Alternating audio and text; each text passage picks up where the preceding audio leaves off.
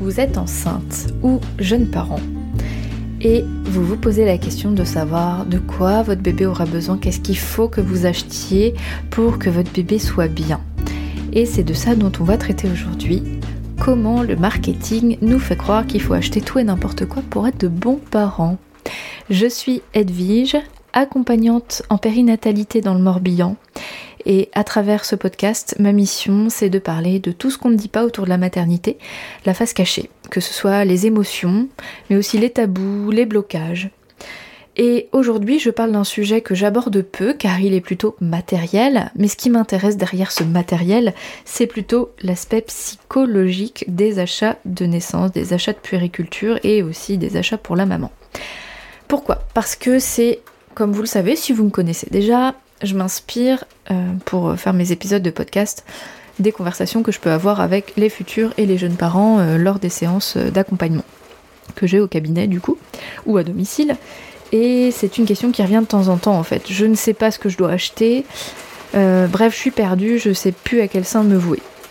Alors du coup, je vais vous partager ma vision. En dehors, il pleut des cordes. J'espère que vous entendez pas trop, que ça vous gêne pas dans votre écoute parce que je suis sous un Velux, alors du coup ça résonne. Bon, mais j'ai quand même envie de continuer cet épisode. Je ne vais pas m'arrêter parce qu'il pleut, parce qu'en Bretagne sinon je suis mal barrée. Bon, je reprends où j'en étais. On se pose du coup la question de quoi mon bébé aura besoin. Et là où je vous mets vraiment en garde et où je, partage tout ça euh, avec beaucoup de recul parce que je l'ai vécu, c'est que en fait on est dans un système économique où euh, il y a plein d'entreprises en concurrence dont le but c'est de gagner de l'argent. Hein. je, je, l'apprends à personne. Et donc, pour pouvoir convaincre d'acheter, euh, on, joue sur l'émotionnel. Quand on devient parent, les émotions, elles sont vite à fleur de peau. On, a, on se met la pression pour être de bons parents. Et donc aujourd'hui, comme on est dans une société matérialiste, ça passe beaucoup par le matériel pour que je sois un bon parent, il faut que j'achète ci, il faut que j'achète ça. Donc c'est en tout cas ce que les messages publicitaires nous renvoient, ce que la société nous renvoie en général. Bon, je vous invite à prendre un grand recul avec ça. Et donc comme je vous le disais, je l'ai vécu. En fait, j'ai trois enfants. Pour ma première jeune, fraîche, naïve que j'étais, euh, je pensais effectivement que tout ce qu'il y avait dans les, grandes ou moyennes surfaces, spécialisées ou pas, euh, à vendre pour les bébés, bah fallait l'acheter forcément. Si c'était à vendre, c'est que c'était euh, bah, c'était utile et c'était même obligatoire, indispensable.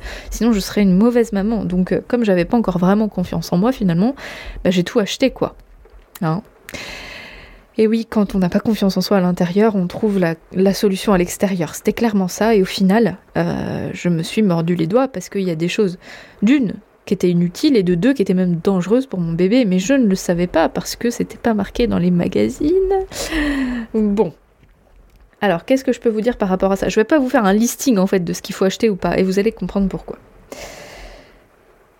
Se rajoute à ça aujourd'hui, donc moi j'étais maman pour la première fois il y a bientôt 11 ans, hein, mais aujourd'hui on a aussi l'impact des réseaux sociaux, notamment Instagram, euh, avec des très belles images, Pinterest avec des chambres de bébés qui sont super jolies. Euh, et donc on se dit, il faut tout ça, au moins, pour que mon bébé soit bien, il lui faut une chambre magnifique.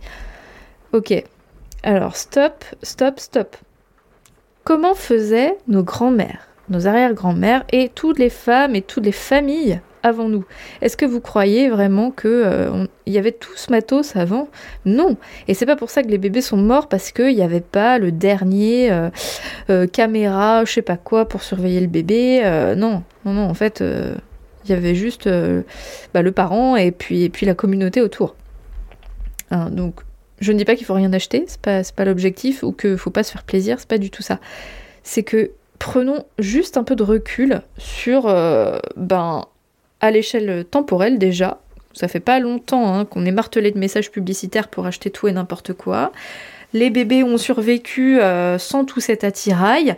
Et donc vraiment la bonne question à se poser c'est qu'est-ce qui est utile pour moi et pour mon bébé? On est tous différents, et c'est donc pour ça que je vais pas vous faire une liste de puériculture de choses, c'est pas mon, pas mon truc. Et puis euh, chacun, chaque euh, micro, chaque famille est différente. L'idée c'est de voir qu'est-ce qui est essentiel pour vous et pour votre bébé. De quoi j'aurais besoin et de quoi a besoin mon bébé. Donc déjà les besoins des bébés ils sont quand même universels, donc on peut en parler. Votre bébé, de quoi il aura besoin? Il aura besoin de vous, Il aura besoin de votre chaleur, de vos câlins, de votre présence. Et oui, et il aura besoin d'être nourri, d'être changé, d'être propre, de pouvoir dormir paisiblement. Voilà les, besoins d'un bébé en fait archaïque, il a besoin de liens et puis qu'on réponde à ses besoins. Et donc vous, la question à se poser c'est de quoi j'aurais besoin pour répondre correctement à ses besoins et aux miens, parce que si on ne répond pas à ses propres besoins, on n'est pas en mesure de répondre correctement aux besoins de notre bébé. Et à partir de là, vous allez pouvoir déduire et comprendre de quoi vous avez besoin vous et non pas euh, ce que vous dit la dernière pub de euh, je ne sais quelle marque.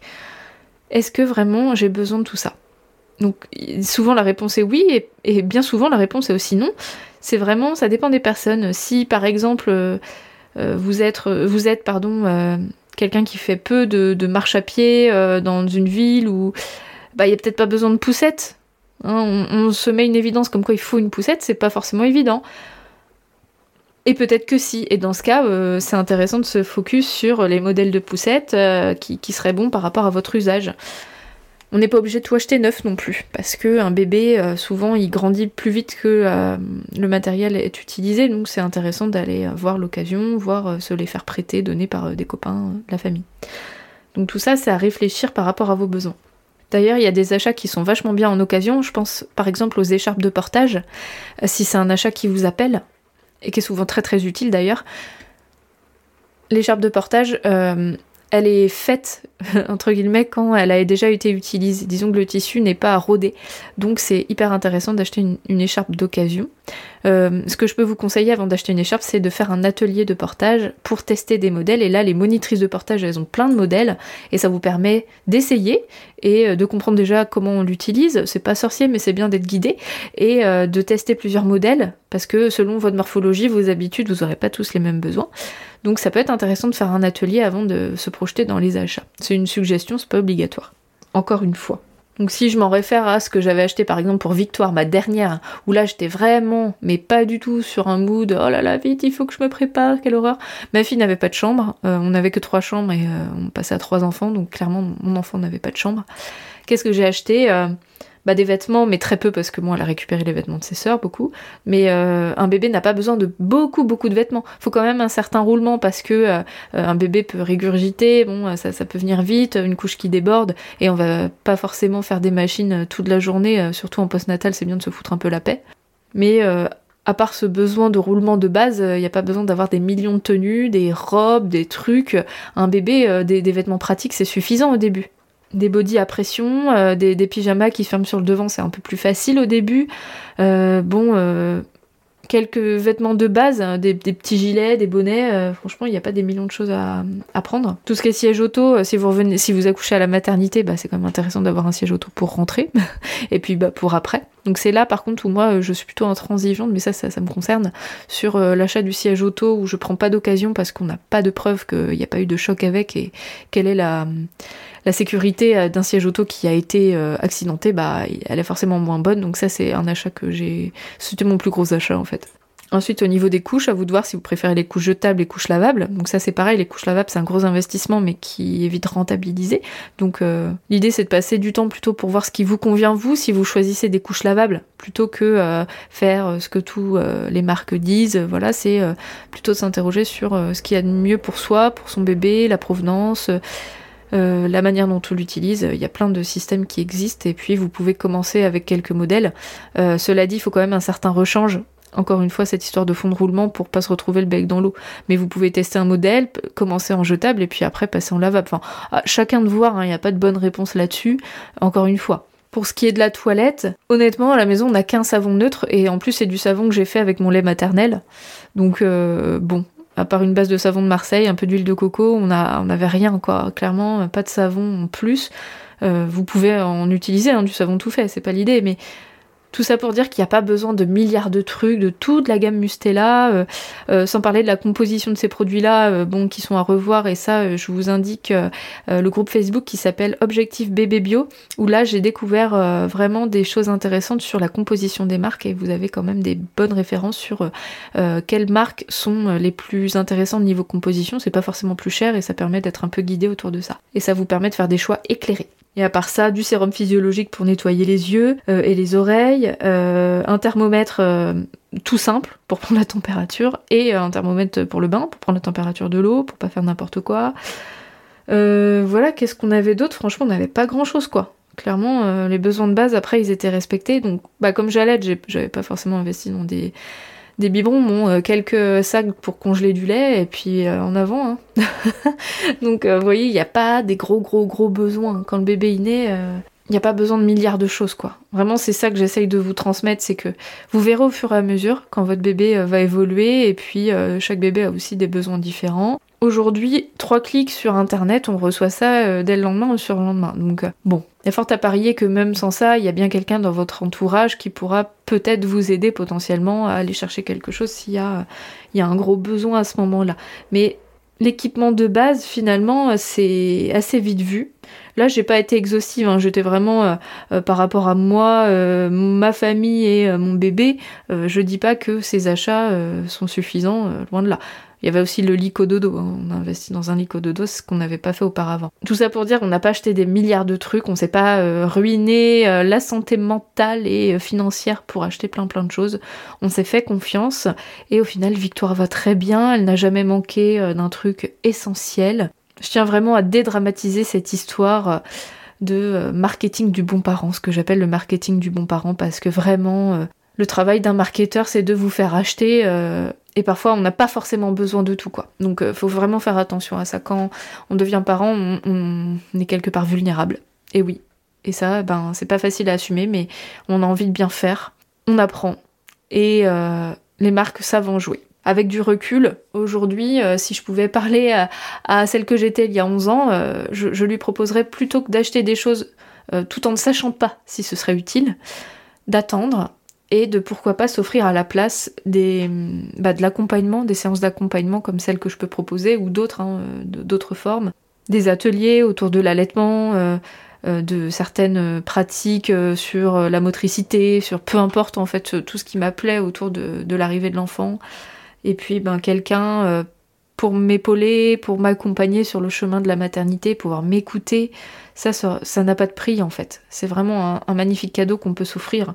Un massage, euh, une séance euh, pour soi aussi, euh, investir en soi autant qu'en son bébé, moi je trouve ça tellement important. Et comme j'en parlais, un atelier de portage, c'est un bel investissement avant de faire son choix. Essayer de comprendre déjà pourquoi c'est utile et puis surtout comment c'est utile pour moi. Et sans atelier, ben c'est bien, on peut apprendre sur internet ou même avec des podcasts comme je pourrais le faire, mais en atelier, on peut tester des modèles et ça c'est cool quand même. Voilà pour l'épisode du jour. Il était euh, plutôt court.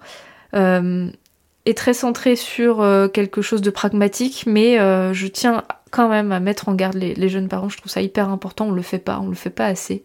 Et plutôt que de dire ça c'est bien, ça c'est pas bien, c'est pas du tout l'idée. Il n'y a, y a, pas de bonne réponse préétablie pour chaque bébé, chaque couple. C'est différent. Juste faites-vous épauler par des professionnels qui savent de quoi ils parlent, par euh, des personnes euh, qui sont dans la bienveillance et euh, qui peuvent avoir un retour sur expérience aussi dans votre entourage. Bien sûr, les personnes de votre entourage pourront vous aider à, vous expliquer ce qui peut être utile ou pas. Et avec ça, prenez du recul sur vous, sur vos propres besoins.